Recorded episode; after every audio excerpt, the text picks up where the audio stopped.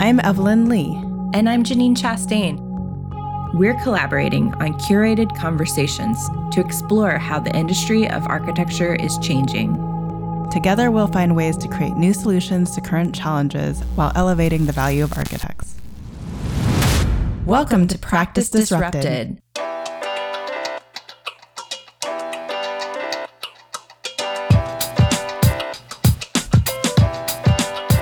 Hello, listeners. Hello, Janine. Hi, Evelyn. Hi, Disruptors. We have been following the career of today's guest as she's jumped into entrepreneurship and has been actively growing her business over the last several years.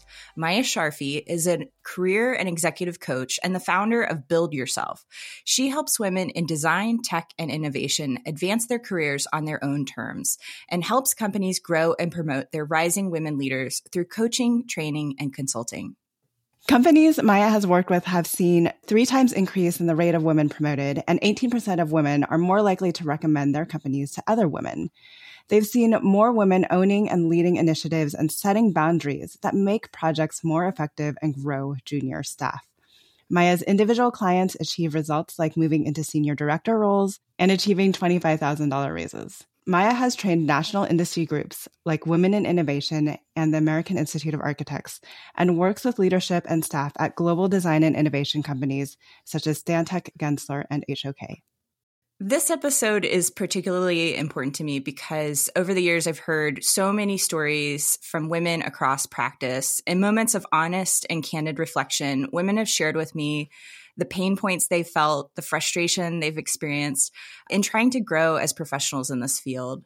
And a theme that I continue to hear is not being heard and not having their concerns taken seriously or addressed. I've known so many women who have struggled and eventually decided to leave their firms to go in search of another firm that's doing it better and looking for a firm that will actually listen to them.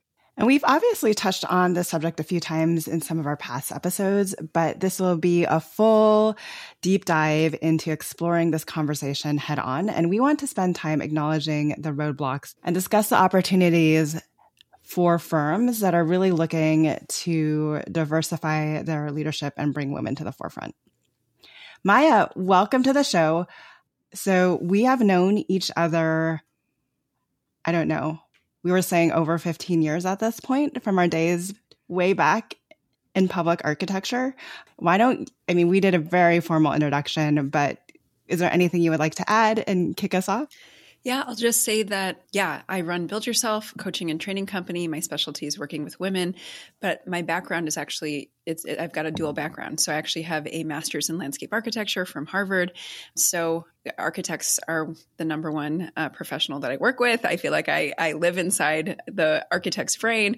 And one of the interesting things about my job is that I work both with individual women doing career and executive coaching, but then I also work with their companies. So I get to hear what women are saying that companies aren't necessarily fully hearing. And I get to hear what leaders are saying that sometimes women have a hard time like fully hearing as well. And so I get to work on both sides of the equation and, and help women really step into their power at work in ways that benefit their companies. And so it's, it's just like a fascinating role to be in. Yeah. And I've always wondered since you kind of took this leap into this career path, you know, with your background being in the field, what inspired you and drew you into this work? Yeah. So, all right, way back when, when Evelyn and I worked together at Public Architecture, Public Architecture was a social impact design firm. And one of the values that I've held since I was a middle schooler, like, you know, railing about, you know, railing about like sexism was like, I've always really cared about women's advancement. You know, when I was in middle school and in high school, there, even in my youth group, a lot of the boys were in leadership, and I felt like I wanted to be also, I had something to contribute but I felt like the model for leadership was eh, they didn't have the terms. The model for leadership was very much kind of like loud guys like jumping around and I was like, well, I don't think that I didn't have the words at the time to describe it, but I was like, I can't really do that, but I still have something I want to contribute. And so that started a lifelong journey of like you know reading books like the feminine mystique and trying to get you know try doing an independent study in high school with the school nurse on gender roles and trying to to kind of crack this nut of feeling like i had something to contribute but that I couldn't see pathways for myself. And then I always knew that I wanted to apply my design skills to do socially impactful work. What I didn't know was that the coaching and training that I was doing, right? So this was a, a, build yourself was a side project for me. I was teaching, I was teaching empowerment classes first at Harvard Harvard Design School and then at the Boston Society of Architects. I didn't think they were going to become my full time gig, but I, I started Build Yourself in 2013, and in about 2018, I realized that there was the design consulting work I was doing, and then there was Build Yourself, and one of them needed to go to the grave, and and I thought it was going to be Build Yourself, but when I really looked at what really drove me, and when I did some of the exercises that I now do with my clients to help them figure out what drives you and how do you bake it into your work, I realized that the people side of things that I was doing, the coaching that I was doing, I loved it. And there were opportunities for me to bring the creative way that I was trained as a designer into the way that I coach. And so I've been focused on coaching primarily since at this point, gosh, what, 2018? Like, so for a number of years at this point. So when you started out, and I've loved seeing you grow your business over time because I've I've seen you like take the lessons learned and build out frameworks from them. And they've been really exciting. And we've had several webinars with you over on practice of architecture. When did you make the transition kind of from the individual coaching to also working on the company side and working more broadly? Yeah, so I've actually been doing, I've been working with companies, and I won't say the whole time, but I would say a large proportion of the time. So I've, I've been working with one of my main corporate coaching clients for five years you know, it's been incredible to kind of work with class after class of their women.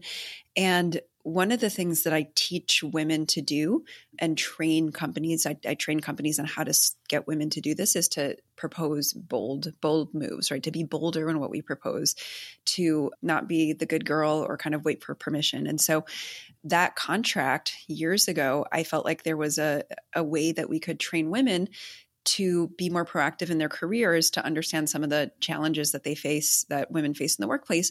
And we could do it in a way that got women supporting other women. So a group based approach rather than kind of just individual coaching. And so i pitched this vision for a program and i was like i've never done anything like this before but you know, it starts with an idea, starts with taking action. And I've been working with that company for five years, and we've seen incredible results for them in terms of the kinds of things that their women step up to do and just, you know, shifts in the language that they have to talk about women's advancement in their culture. So um, I've been doing it all along, and it's been great for me to kind of, again, be on both sides of the equation and then I've, I've worked with uh, since then I've worked with other companies, whether it's training their leadership teams on how to be how to address bias ahead of performance review and promotion season, or working with their rising leaders um, to get them to like for example a really classic issue that can happen is companies will promote people to for example you know associate or senior associate and their employees especially women for some reasons that we can get get into will say like oh wow thanks for the promotion. Okay what should i do? Right? What should i do to lead And then company leaders are like, wait, I promoted you because if I tell you that, then you're not leading, right? Like, I, I know I don't want you to ask me what to do. I want you to be proactive. But company leaders, firm leaders are busy. They're getting the next project. You know, they're like, you know, cooling down the project that just went on fire.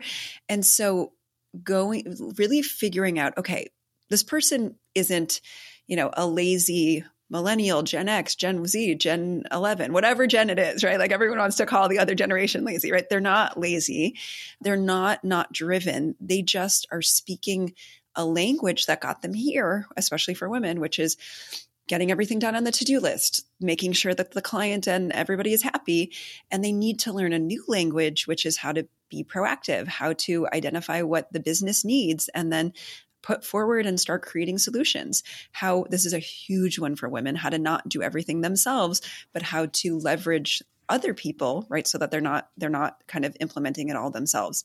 And so you know what got women here won't get them there and there's a process of unlearning and relearning and that's what companies hire me to do yeah, and I don't want to give all the secrets away, but maybe I think a lot of listeners might be interested to know from your perspective having spoken with so many women from different different geographic regions and companies of all walks of life what are the patterns that you're hearing in the things that they're communicating to you? And particularly i'm interested in the psychology of it Yeah, yeah. Okay, first of all, I would like to give it all away because I think a lot of these things affect so many women. And I'd love to see women stop. I don't want to say holding themselves back because it's not really our faults, right? Unconscious gender bias is nobody's fault, but we all inherit it. But I'd love to see them stop being held back. So, so a few of the core patterns that I see number one is imposter syndrome, right? So the sense that I don't deserve this role, or not even I don't deserve this role, but I'm not good enough. The way it shows up is overthinking. Did that client meeting go right? Uh, another way that it shows up is sometimes we can struggle to to give really clear direction to the people who we manage. One of the reasons why that also happens is a second pattern, which is something that researchers call the likability competence trade off, which is the more authoritative and competent we see a woman, oftentimes the less nice we think she is. So that's why women in leadership sometimes get labeled with that five letter word that starts with a B. And one of the ways that that affects women is sometimes they're not as clear or direct or giving, you know, negative or constructive criticism. And constructive criticism is such a beautiful thing because it helps people grow, right? And so instead, what we see is one of the third patterns, which is micromanagement, right? Where I cannot tell you how many women I have worked with who do their big work at the end of the day, right? Like after the kids are in bed, they're like, okay, now I actually have, t- I have time to do the work, right? Yeah. Okay. Evelyn, are you self self identifying? Yeah. No, I mean, I I think uh, there's so many podcast episodes that I've been on recently talking about career paths. Where as a mom of two youngsters with no office in my house, like my focus time starts at 9 p.m. in the evening yeah. after the house is quiet. Yeah.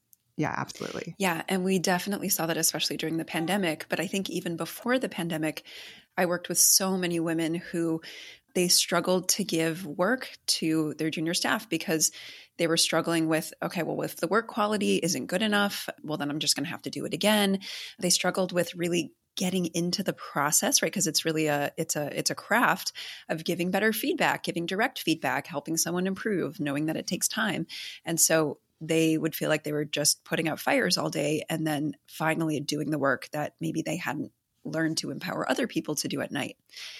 And then I think the final pattern, which sometimes kind of ties it all together, is is perfectionism.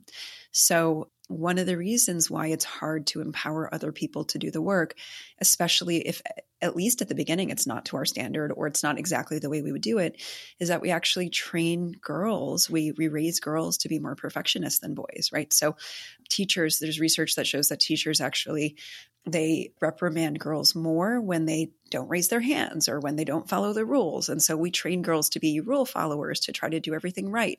And so many of the impressive, incredible women that we have in the workplace, part of how they got to the point where they are now, where they're senior associates, where they're associate principals, is that they did everything right, right? Like they knew how to please the client, please the boss, right? Do everything right. But you get to a point where you just can't sustain that anymore because there's too many balls in the air, whether that's just in work or in work and life. And it feels like it might all fall apart, right? And so for example, I coached a woman in the spring who was thinking about she was had just been promoted to lead a really complex project, but she was questioning. She was she wasn't sure whether she wanted to or could stay in architecture because it was so hard to keep it all all together. And part of what we worked on was number one, not being available for everybody all day, right? Like actually making like controlling her schedule so that she had her focus time during the day rather than having to do it at night. And I helped her learn how to give more direct feedback and to realize that, you know, I mean, there's formulas for women on how to give direct feedback so you don't sound like a five letter word that starts with B. And I, you know, I teach people how to do that, but how to give more direct feedback and how to really stay in the process of getting someone to do better work, to show up differently on the team. Right. So, and, you know, by the end of it, she felt like she actually could see staying in architecture and could actually even see her next level in architecture.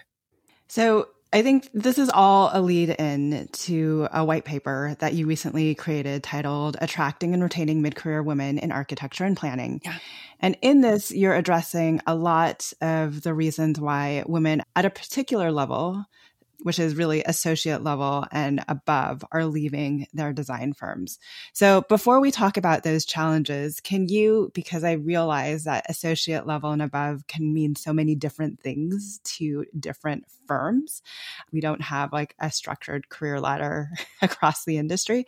So how would you define associate level and above? Yeah. So, well, one of the things we did in the research because so many firms structure themselves so differently. So let, let me back up and say the research is based on surveys, right? Uh, we surveyed about 120, I think we had 121 full responses.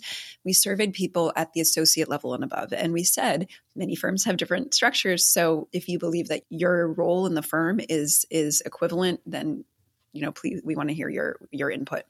So associate level and above, the way that I the way that firms usually think about associates is that you've you have experience. Maybe you're at the point where you're either a really really strong individual contributor where you need minimal oversight on your work or you're potentially managing um, you're not at the point in your career i mean of course in architecture like it's a career filled with learning right? You know you're always learning something new. You're never you always have beginner's mind about something right? But you can run and lead a project by yourself right? You're usually not doing redline someone's not redlining your work or if someone is right? And you know you're also redlining someone else's work right? You know so you're really able to kind of lead and be independent at least in your projects. So that level of sometimes you have you have your license and everyone does but that level of i've paid my dues and i i know right i'm not i'm not green anymore in the field right? You know i can actually lead things and i can take things further without having someone double check my every step.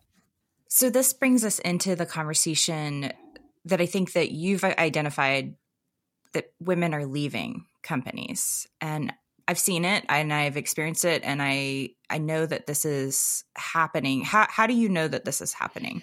Yeah, well so I know this is happening because I hear it from firm leaders, right? I know it's happening Kermit Baker, he was quoted this summer, chief economist of the AIA, was quoted this summer. The number one challenge that they hear firms are having are recruitment and retention, right? So we know this from an economic perspective, but I also see it in my practice, right? There was a really interesting in this past year, for example, I had one woman who was a project architect come to me and say, I, you know, I'm thinking about leaving my firm. I don't know if this is the right firm. I don't even know if this this is the right field. I'm a project architect, but I feel like there's nowhere for me to go in the company. There's, I mean, this this is a separate issue that we can talk about, which is about career pathing, and that's definitely something that showed up in the in the survey. But you know, project managers in my in my company have a pathway, but project architects, it's like I, I have something more to offer, but I feel like I'm just kind of sitting here, right? And at, in the same year, I had a firm owner, a principal, come to me and say, "Oh my gosh, do you know where the project architects are? We can't find them. Like, you know, we're like we're trying to recruit them like crazy, right?" And so, I think so. Yes, we know that people are leaving because we know that we know that it's firm owners' biggest challenge. I hear that personally, but we also know it from an economic perspective. And of course, this is in the context of being on, I don't want to say the other side of the pandemic because it's still here, but the other side of the major disruption of the pandemic, which affected so many professionals of all genders.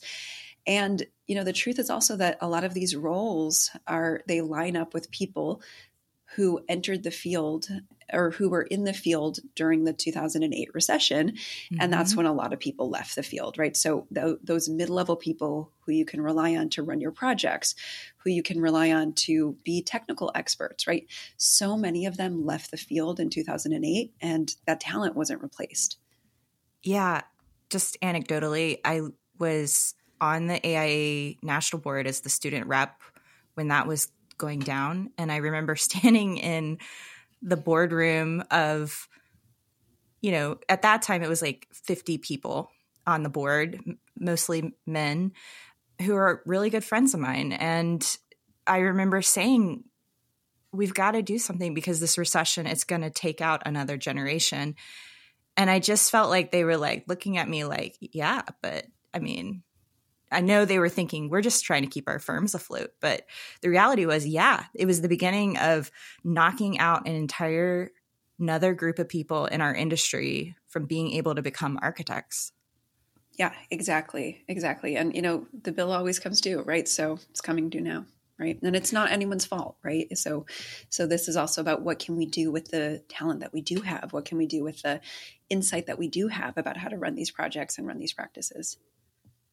And I think I think there's other obstacles outside of that that's also going to continue to drive constraints if we think about the baby boomers that are going to be exiting, which is going to leave a big hole in leadership, but also those that have stayed around, you know, I find myself in the sandwich generation, right? I am dealing with end of life for my parents while raising young children. And that's going to put additional constraints on time for any caregiver, man or woman. I feel like women end up taking on more of that. But that's going to continue to drive how individuals prioritize their time and how they show up at work going forward. Yeah, yeah, absolutely. There are seasons in life where we have more of a pinch on us. And, you know, but I think a lot of people want to be at practices that that like you know they stay at and they stay out for their careers. And i mean i know from firm owners want people who stay there. And i think there's an opportunity for any given employee. Sometimes there are there are periods in their lives when there's a pinch but i think that there's are opportunities to really support the whole career of someone and to support where can they start adding value especially for example you know, like business development is one of the big passions I have, like getting women to help bring work into firms because I think it's a huge opportunity also for women to understand what do they want to be known for? What do they want their expertise to be? Right? It's a great learning opportunity to learn how to be more proactive, right? And so just some figures that I think kind of put this into context. So forgetting even someone's future potential at your firm most i think on average you can say that a lot of that like mid-level associate and above tends to be compensated somewhere around $100000 a year right? Like you know 80k to maybe like 125k right? So industry benchmarks suggest that it takes between 1 to 1.5 times someone's salary to replace them right? So for every person you lose at that level right like conservatively we can say that that's like an $100000 loss right? Like where does that show up? That shows up in project disruption. That shows up in the time it takes to hire someone new. That shows up in recruiting costs right? So one firm that i know it costs them $100000 to a recruiter to replace someone and that doesn't even include project disruption or training or the time it takes to interview someone, right? So, one firm that I know, like it takes them a while to find a replacement because that that career level is so hard to find, and so they end up having to train the existing someone in the firm who's already running their own projects to take on this project, right? So they train once, they run the risk of burning out that person who's also now holding too much, who's now more likely to leave. And then if they find a person to replace it, then they have to train that person, right? So in the meantime, the project kind of yo-yos from from one person to another, right? And so that's just the cost for today, right? Which I think a lot of firm owners focus on.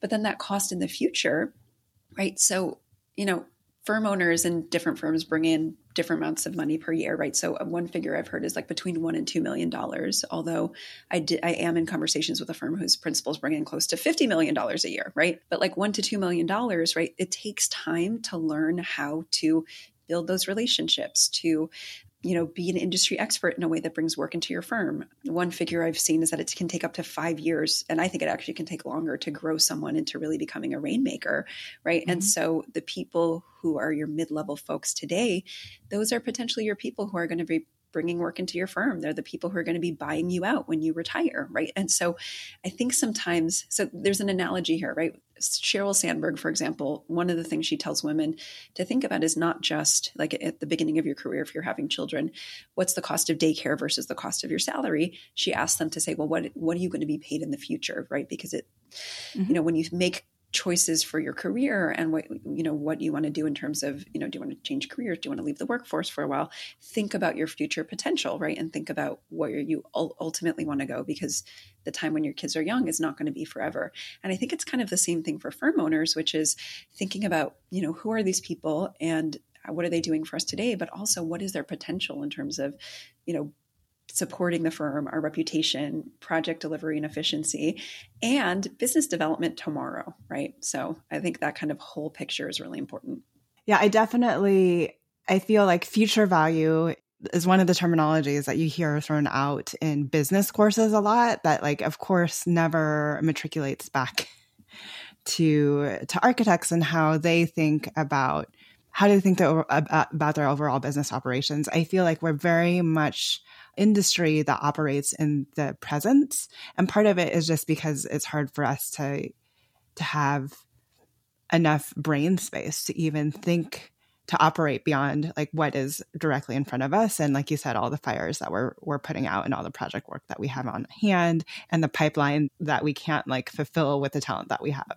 You know my hypothesis is there's a lot of different factors that are informing the moment that we find ourselves in. We've got you know the recession the impact of that losing a generation we've got the pandemic we've got a change in the way people practice so I don't think it's any one cause, but I think your report starts to point to some really clear, consistent reasons why women are specifically deciding to walk away. Can you talk to us about what rose to the top? Yeah, absolutely. So I think the the interesting thing, by the way, is that salary, right? Architects talk a lot about how we're undercompensated relative to other professional services firm. Salary was not the number one reason why people leave and or would leave. And salary is is actually only number five, right? So the number one reasons why people leave. I, I, would say that there's the top four reasons I see them as being in two camps, right? So number one and number two are an unmanageable workload and lack of work-life balance, right? So that that aligns with, for example, Monograph did research on burnout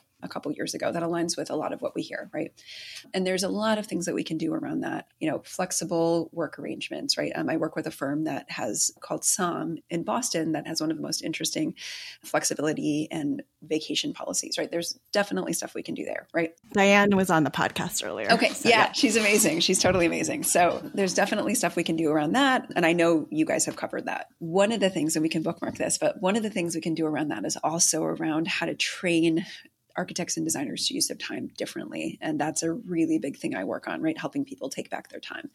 But the causes number two and num- sorry number three and number four are not feeling valued by my organization and low potential for advancement right? So for example 48% of women who we surveyed don't feel valued by their organization or their managers right? Which is a pretty high number right? Like that's almost yeah. half of the people we surveyed right so here's how I see it, right? I think of it as as I call this the vicious retention cycle. So all right, architecture is intense, right? We have deadlines, deadline to deadline. You know, it's grueling to get the training. You know, you have to take like 173 tests before you're before you get your license, right? Like, like it's a very serious profession, right? And so, I think what happens, and this especially happened during the pandemic, is that we ask people to kind of like be all in, to kind of like grind through to the deadline, to kind of like be there, right, to, to kind of like push it through. And, you know, that's the unmanageable workload and the lack of work life balance. But a lot of people love this profession and love what they do. But what starts to happen is like they go all in, but then they're not seeing where this is all leading because they're not seeing a future for themselves at their company, right? So that's low potential for advancement, right? Cause number four, and then not feeling valued by their organization and their manager. And so the way this shows up, and I want to share a couple quotes that we heard is is things like this you know without a path for growth i feel stagnant and unfulfilled. I need more. What are measurable the measurable goals and metrics the company and i can mutually agree on in order for advancement?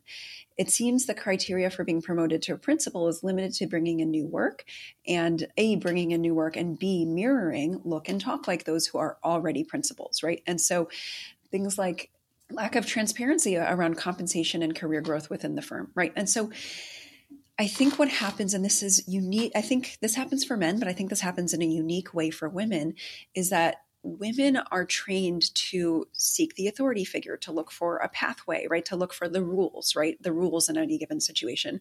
But the working world is, especially in architecture, where you can be on a project for seven years and, you know, your whole career could be at the associate or senior associate level, is people are looking for how to grow and they're looking for a clear pathway to do that.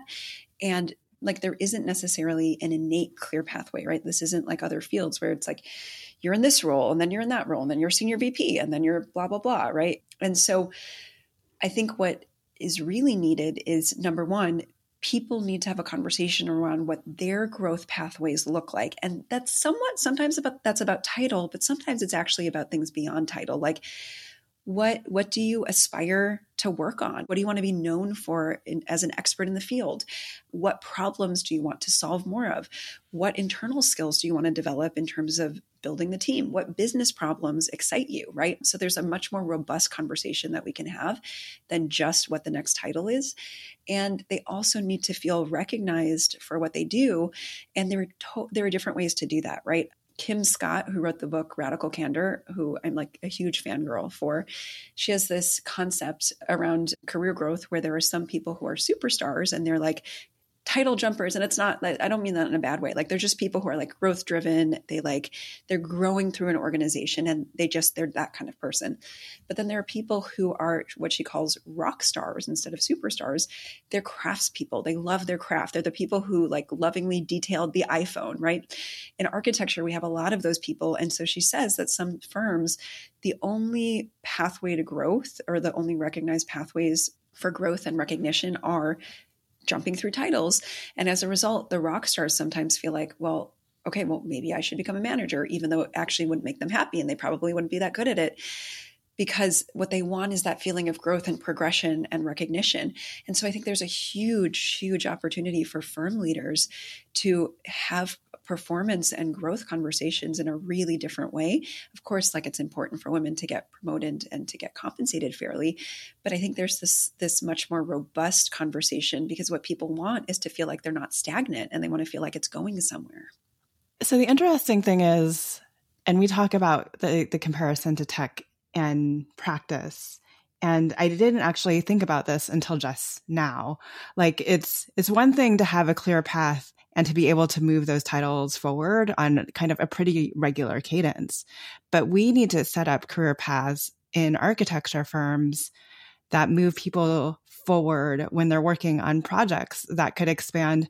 I only completed one architecture project from beginning to end, you know, in my four year tenure at an architecture firm. And how, how do you account for growth when when those projects take so long and what are other milestones that we can be adopting and how do you actually grow people within the scope of a project Exactly. I had this thought too with a client and I couldn't figure out how to articulate it, but it's like we have these predetermined titles that we in our firms that are set up and it's like these are the checkpoints of growth, but it's I think the opportunity is expanding that because someone who's two years into their career is still looking for career advancement. So you need to have some kind of metric that makes that person feel like they've moved forward in their career. And oftentimes I see firms not wanting to promote them to these titles that are like historically relevant to the context of the firm. But what that communicates to that person is that they haven't well some maybe the person's interpreting this way but they haven't advanced or they haven't met the mark of what advancement means in that firm and so i just think that expanding the definition and the opportunities of growth is a huge opportunity for firms so I see it in two ways, right? So, okay, so there are some gender and equity experts who believe that the thing that we need to do is we need to make career levels clearer, right? So, for example, there's one firm that I know of, and they have, they do a great job of saying, this is what an associate does, right? This is what a senior associate does. This is what an associate principal does, right? And so, you know, knowing that there are different people in different markets, right? They've, they've been really clear about, for example, they might do things like this person is a recognized expert in the region, right? Uh, this person independently solves problems on projects, right? So those are a couple of examples of how you can be abstract but still be clear about what happens at those levels. I think that that's really important and I think it's also it's particularly important from a bias perspective because there's actually research that shows that women when it comes to promotion decisions, women are promoted on the basis of their past accomplishments, right? Like she's done this before, she could do something similar again. Whereas we're more willing to suspend I don't even want to say suspend disbelief, but to give men like that extra benefit of the doubt, right? Like, oh, I see his men are men are promoted on the basis of their his their potential, right? Like, oh yeah, he could totally lead that project, right? So for example, I worked with a woman who was an engineer and she really wanted to grow from like she was managing one bridge projects and she really wanted to manage more complex projects where it was like a collection of bridges, right? And so one of the things that we've seen in her company is that men were getting men were moving faster from the one bridge moment to the six bridge moment. And so we do see that and bias is something that men do to women, but also women do to women, right? Like it's a sea we're swimming in, right? So I do think structure structuring that is important so that we can have more explicit conversations about what experience does this person have what specific things have they done that demonstrate this right um, when we're more specific bias hides in vagueness right but that said i don't think that that's enough and also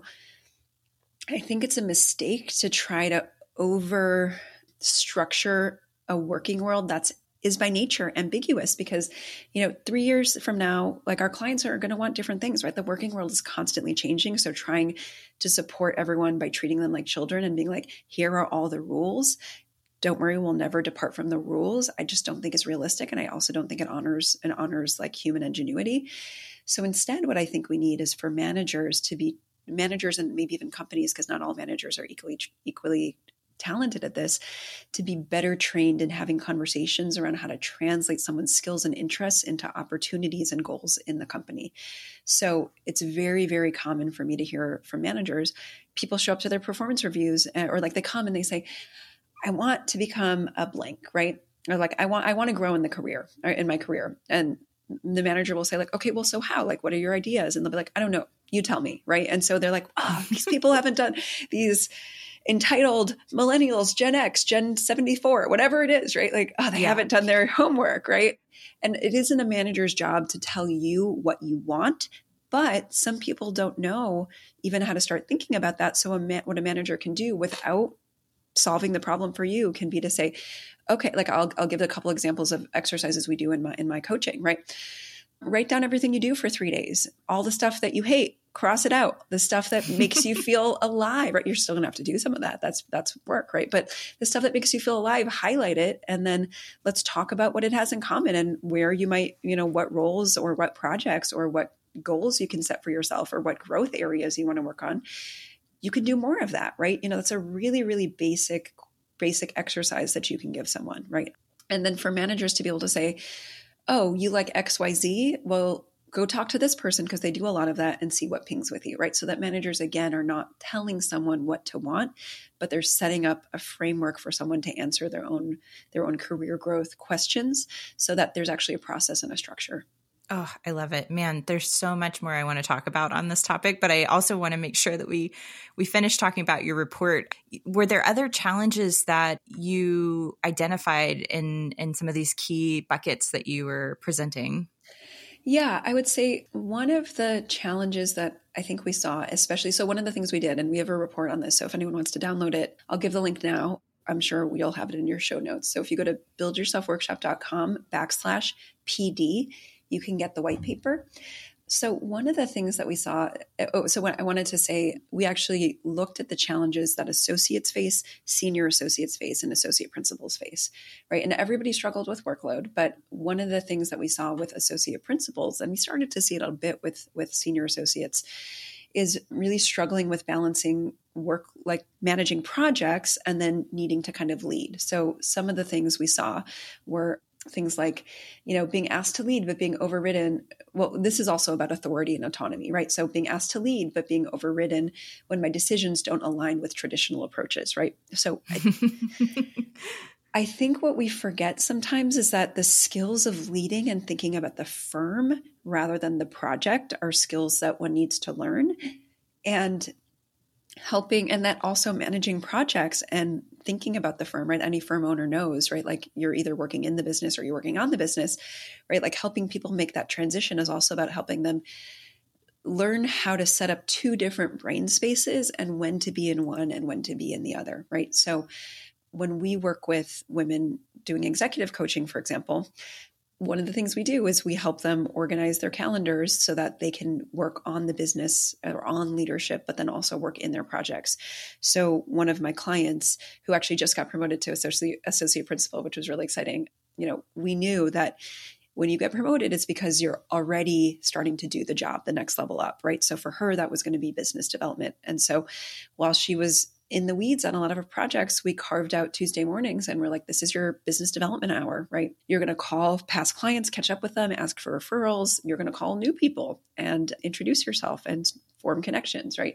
It was like that simple, right? But just having, like, she didn't have to control her whole schedule in order to have the time to be working on i call it future focused work right like what your future is at, at, in your career and not just your present right so i think we can kind of share with people strategies around that and for women in particular who sometimes can struggle to feel like they need to have it all figured out before they do it i think we can expose women to more right so if you're going to if you're negotiating a, a contract like you know, even if you don't know if this person wants to be in senior leadership, like, hey, I think this would be a great call for you to observe. Why don't you join me? Right. If you are, um, and then, you know, giving, giving them opportunities to do more. Hey, I think you could be great at proposals. It sounds like you're interested in XYZ.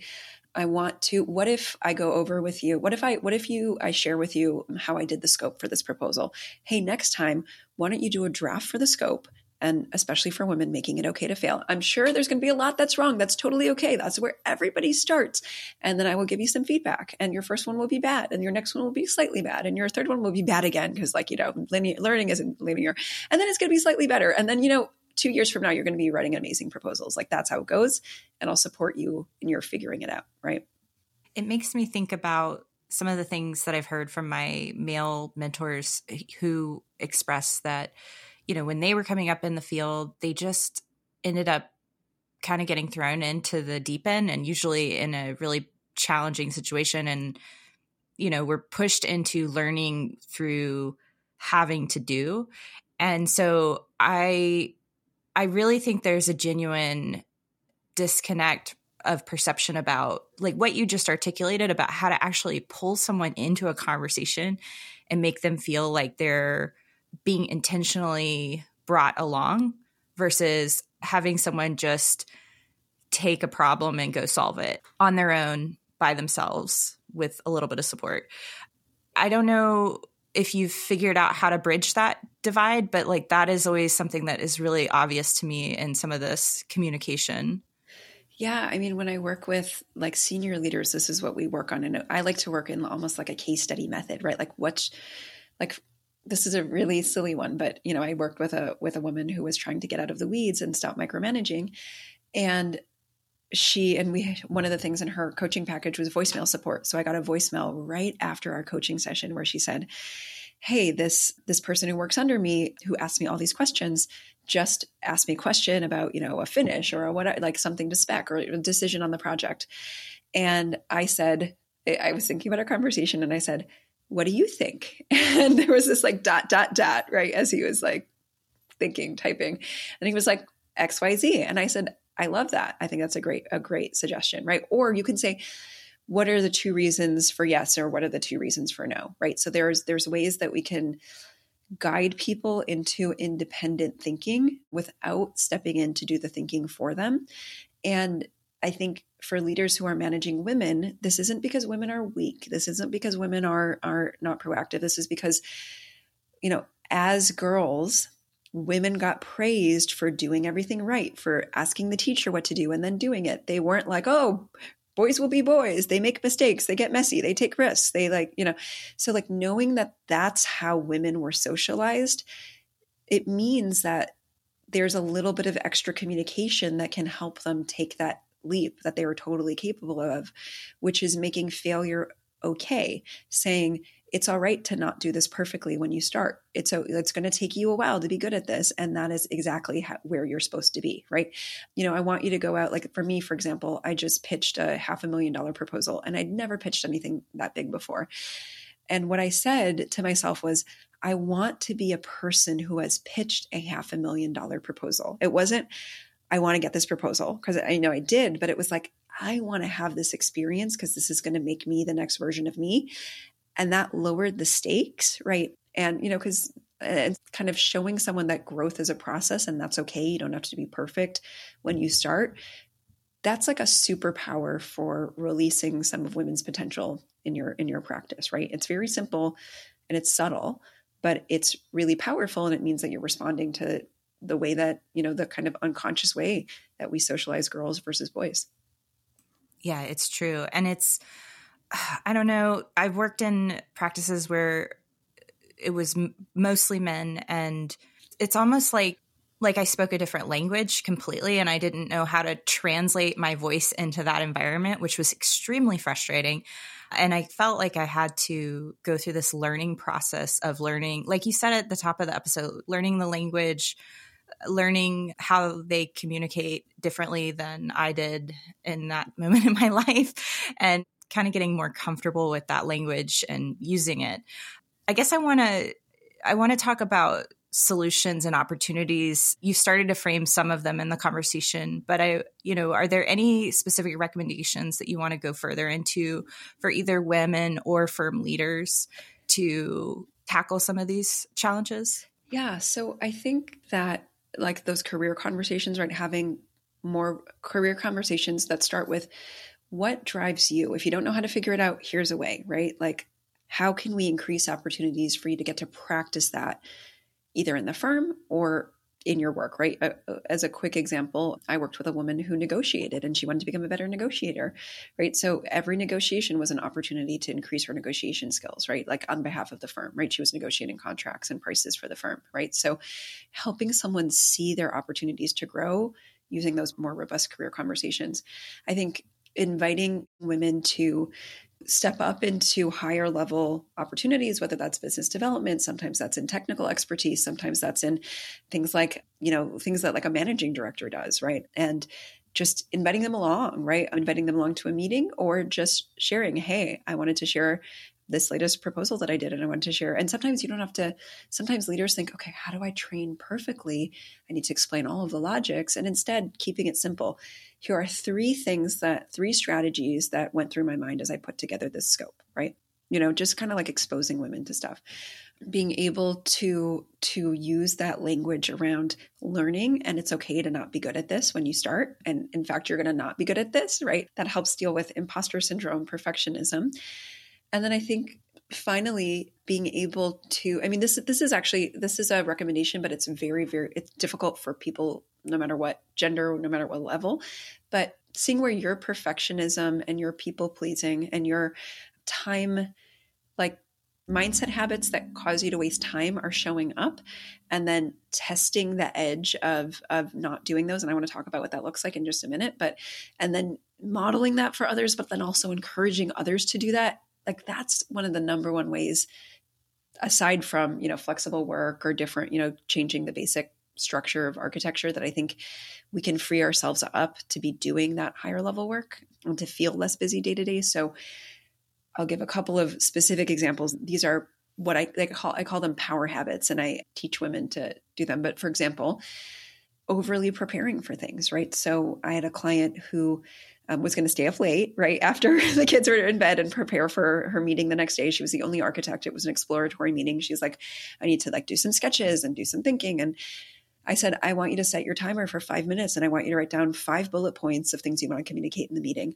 because you have years of experience and if you need to do some quick thoughts or quick calculation or quick sketches you'll do that. I want you to rely on your experience rather than your preparation, right? Which is really coming out of imposter syndrome, right? So testing out what you cannot prepare for, which forces you to use your own expertise and wisdom. Sometimes I put my clients on a no diet, right? How can you say no to something every day? And I think for firm leaders, saying no to clients is really powerful but of course it's not just like no right a bit one of my favorite coaching questions is how is saying no in this case actually in service of the client's ultimate needs, right? So saying no in a way that you're defending the project on behalf of the clients, right? So being able to to like even just taking note of what are all the demands that the client puts on you in like a given week, right? And then saying, okay, if I had to say no to 25% of these, what are the ones I would say no to and why? And then starting to test that boundary because you'll never you'll never know how it feels until you take that risk, right? Oh, I'm so glad you brought up mindset. And you're so right. Like the boundary thing, it's super scary when you first, especially as a people pleaser, when you first start trying to set boundaries, it's it's intimidating. And the thing you're avoiding is that feeling that it's gonna feel bad. oh, totally. And and it's also that in your mind, you're like, I can't do this. I've always like, for example, I used to do these like big summaries in my coaching, right? And they were actually, I think, kind of confusing because there's too much information. I was like, well, I can't stop doing these summaries because my clients have always wanted me to. But then one day I was like, what if I test not doing the summary with this client? And it was fine. She still got great outcomes, right? So once you start doing it in one place, you start thinking, okay, where else can I apply this, right? It, you know, testing that boundary changes the way that you show up. You show up as more of an expert because you're not trying to prove that you're you're worthy by doing all the little things that make you feel like a as one of my one of my friends set calls a helpy helperton, right? Like oh yes, oh man. I know exactly what you're talking about. The worthiness thing, the search for worthiness. If I do more, if I only take on this like additional thing, then maybe I'll be worthy. yeah. Yeah. Our brains are really squirrely. And when we don't feel confident or strong, we self sabotage ourselves with all these little things. We don't even realize we're doing them. You know, there's work we can do on our mindsets, but there's one of the best ways to start to change that sense is by testing those boundaries with those little experiments, right? Like go on a no diet, say no to something three times a week, right? So that helps you start to realize that your sense that that boundary was there is really just your sense. And and you know, sometimes you'll hit a boundary that really was real. It's like, oh, I'm not going to do that again, right? But most of the time, even if you do that, you can still recover it, right? Like you can still fix the problem. Like, oops, you know, and then you don't know till you test. Yeah, exactly. And you know, I I kind of wanted to ask you this question which is pretty loaded, but I get the sense that there are firm leaders out there that feel like they're they're doing what they think is enough to support women in the workplace. And yet we have women who in candid conversations communicate otherwise. So I was wondering if you had any thoughts about what advice you'd have you'd give to firm leaders about trying to get to more honest conversations where they can actually bridge that divide. Yeah, I mean the the first thing I want to say is that being a firm leader is really hard, right? You are keeping a lot of balls in the air, right? I know many firm leaders who sometimes don't even pay themselves salaries during tough times while they're just trying to get their firm through.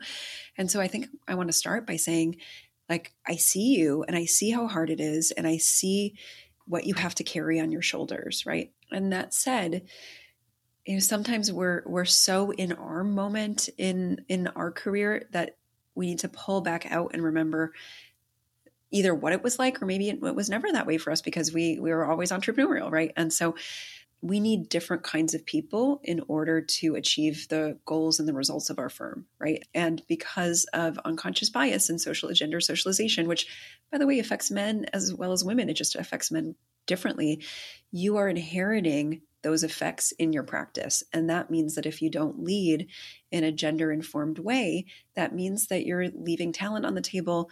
You may have people who leave your firm once new opportunities open up, or you might have people who are at your firm, but who are not giving it their all because they don't feel seen, they don't feel like there's a future for them. And so I guess my invitation to you would be to experiment, especially if you don't identify as a woman, right? You, you know, some of these dynamics that I'm sharing, you've never experienced them, um, or you haven't experienced them in the same gender socialized way. So that means that like there's a learning process for you, right? You know, life is about learning and growth, and there's there's, you know, it all starts with the first step, and so experiment with some of these approaches. Maybe reach out to a woman in your practice and with there's a there's an art to doing this without putting someone on the spot like okay you're a woman speak for your gender right? You know okay you're a whatever speak for your religion right? Like we don't want we don't want to do do that but we can say something like hey i've listened to this podcast. It brought up this topic. I realize that maybe i don't experience this because i've never had i've never been in that position before right? For me for example as a white woman right? I have never had to worry that if my kid is wearing a hoodie that they're going to be treated differently or potentially have their life at threat right? Like that is that is a privilege that i have as a white woman that i with you know a white child that i just don't i don't have to experience that. So i can't really understand what it feels like to be in the head of someone you know a black person who does have to experience that and worry about their children in that way right? So bringing that empathy and saying i've never experienced that and it made me curious about what i might be missing you know, I'm wondering do you see XYZ show up for yourself or for other women? Right. And when you say for yourself or for other women, that's a way to not put one person on the spot where they have to be, you know, they like that gives them the out to kind of be more vague. But that also opens up the conversation for them to share. Right. And, you know, to say, here's what I'm I'm thinking about experimenting. Here's what I've heard. Here's what it makes me think. But I'd love to gut check that with you. Do you think this could be a good approach, or is there something I'm missing here? Right. So there's again, there's an art to these these conversations, right, where you're you're leaving space for someone else in a way mm-hmm. that also honors them and doesn't put them on the spot. Oh yeah, I love it. I heard two things in what you just said, and I was hoping you could maybe. I think they're really important points that I'd love to hear your take on. One is breaking down what it means to make people feel seen. You kind of just alluded to it, but I'd like to go a little further. And the vulnerability piece. Just super curious what your take is on those two ideas. I feel like in our industry, it's almost like it's almost like the anti-vulnerability industry where you know you're trying to armor up to go onto the job site to protect your project to have really hard conversations and I feel like vulnerability seems really challenging for a lot of people working in architecture firms. I think there that's starting to be a conversation, but it's certainly we're just barely getting to the front of that conversation. Yeah, I mean, I think I think what you're saying is true, right? To a certain extent, I think the way that we're trained as designers, you know, I, like I went to GSD, right? Like we're trained to have like one big bold vision. And I actually think there's something really amazing about that, right? To be able to curate your own ideas and your own perspective. But that said, I think most, I don't think, I think very few people are successful in practice if they don't know how to ask questions and to help the client feel heard, right? And to understand what the client's looking for to translate what they say they want into like what the built environment implications of that are. And so it really is that same skill set, right? Asking questions, really listening, you know, being like a big thing I work on with clients is to especially like this this is maybe a little bit more early career like kind of like getting from early career to you know, I don't know, for example, like learning how to be a project manager. Um, I used to work more with women kind of at that level. But one of the things we worked on is how to not know with power, right? So, for example, if a client asks you a question or it comes up on the construction site and you don't know the answer, you don't want to make it up, right? Definitely not, right? But there's a way to not know with power, right? And so you, you say, I don't know, but I'm going to find out, or I don't know, but here's what I'm going to look at. I'm going to get back to you. And if I have any issues, I'll reach out, right? You know, there's a way to kind of own the not knowing, or even, I don't know, but the question that it brings up for me is XYZ. So what is that for you, right? So not knowing is not knowing is really powerful because you can ask the right questions that get you to the good the right answer right to answers that work right? So yeah. that's the way that i would kind of see it is like it's a tool of curiosity and growth. Mm-hmm. absolutely. And and the second idea the making people feel seen i feel like this is just a skill that like it comes inherently to some people and some people have to learn it. And i just thought maybe you could articulate it for the people that are learning it yeah, well, I have to say that I think any skill can be learned. I'm a big believer in that, right? I think some, just a quick aside, right? In one of my corporate coaching engagements, originally the company wanted to have company uh, leaders nominate people to be in the program and i fought really hard for people to self nominate because i think sometimes we we have people who become like the leaders or like the growth track people, right? Like, and then there are other people in the firm who are, who feel like they're not the golden children, they're not chosen, and you know they're like, oh, maybe this person doesn't like me, maybe I don't remind them of themselves, and I think it's, I think it's really important as firm owners to believe that anybody can grow in any way that they want to, and to not write them off, right? Of course, like there's yes. talent and proclivities, but you know, you just never know what one day someone wakes up and wants to change their life, right? So, like, you always have to keep that door open for them. I agree. So, to that, and anything can be learned, right? Any, I mean, I've learned some things that were really hard for me to learn, and I'm still learning things that are really hard for me to learn. And that's where persistence and trying over and over happens. So, the easiest way in I think sometimes is to borrow someone's language, right? So, specifically, how did someone say it? And then to practice that, right? To practice that, maybe practice that with your partner, right? Like, hey, I'm going to, I want to try to have this career conversation a different way tomorrow. Like, can we like you know, just do like the women who I work with when they're negotiating salaries or applying for jobs, like have a mock negotiation, have a mock interview, even if it's like three questions. Same thing, right? Test out new language, see how how it works, and then try it in the office, right? And that's a way in because you will be perceived differently when you're speak when you're using different language, right? So for example, some of the things that I shared that I said, right? Like try that out, right? Humans grow through seeing what's possible in other people and then mimicking them, right? Like we're amazing mimics because we're socially wired. So instead of like go be vulnerable, like use some of this language, try that out and then see what happens, right? Is there anything else that we haven't touched on in the research that you wanted to share with our audience? No, I think, you know, I think we covered it. I think it's really helpful for like I would recommend that not only firm leaders check it out, but also women themselves. One of the things I do is I I work not just with companies, but I work with women who are trying to become principals or partners at their firm. And one of the best things that you can do is to really, as much as possible, put your brain in how firm leaders think because once you start reading that stuff, acting as if you are a firm owner, you'll be asking different questions. You'll oper- be operating in a different way. So, we actually do have a white paper specifically. We've we have a white paper for firm leadership, and then we also have a white paper for professionals at that level. But one of the things I would invite professionals at the associate to associate principal level to do is to read the firm white paper so that you if, especially if you want to advance in your career so that you can be thinking about the problem from the top down got it and i think you said you have an opt-in for us and for our listeners. Yeah so if you want to access the white paper go to buildyourselfworkshop.com backslash pd and you can check out the white paper and check out the recommendations. If you're if you're a firm owner and you're interested in how to attract and retain women and specifically also how to promote and grow your women how to get them to be more independent more business thinking more visible in the field you know check that out see if it speaks to you and then reach out to me and if you're a woman who's trying to grow into principal or partner or you're already in one of those roles, but you want to really own your leadership, then I'd also invite you to reach out to me um, and start a conversation about what we could do together to help you help you grow and show up in the way that you want to show up.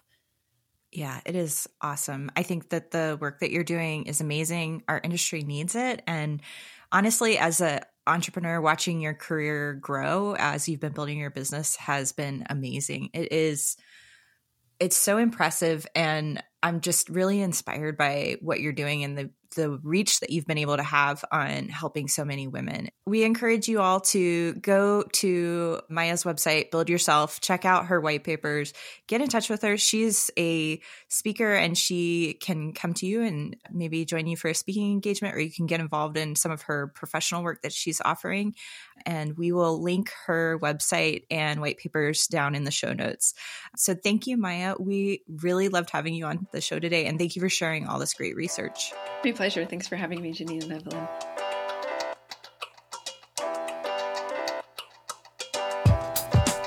Hi, Disruptors!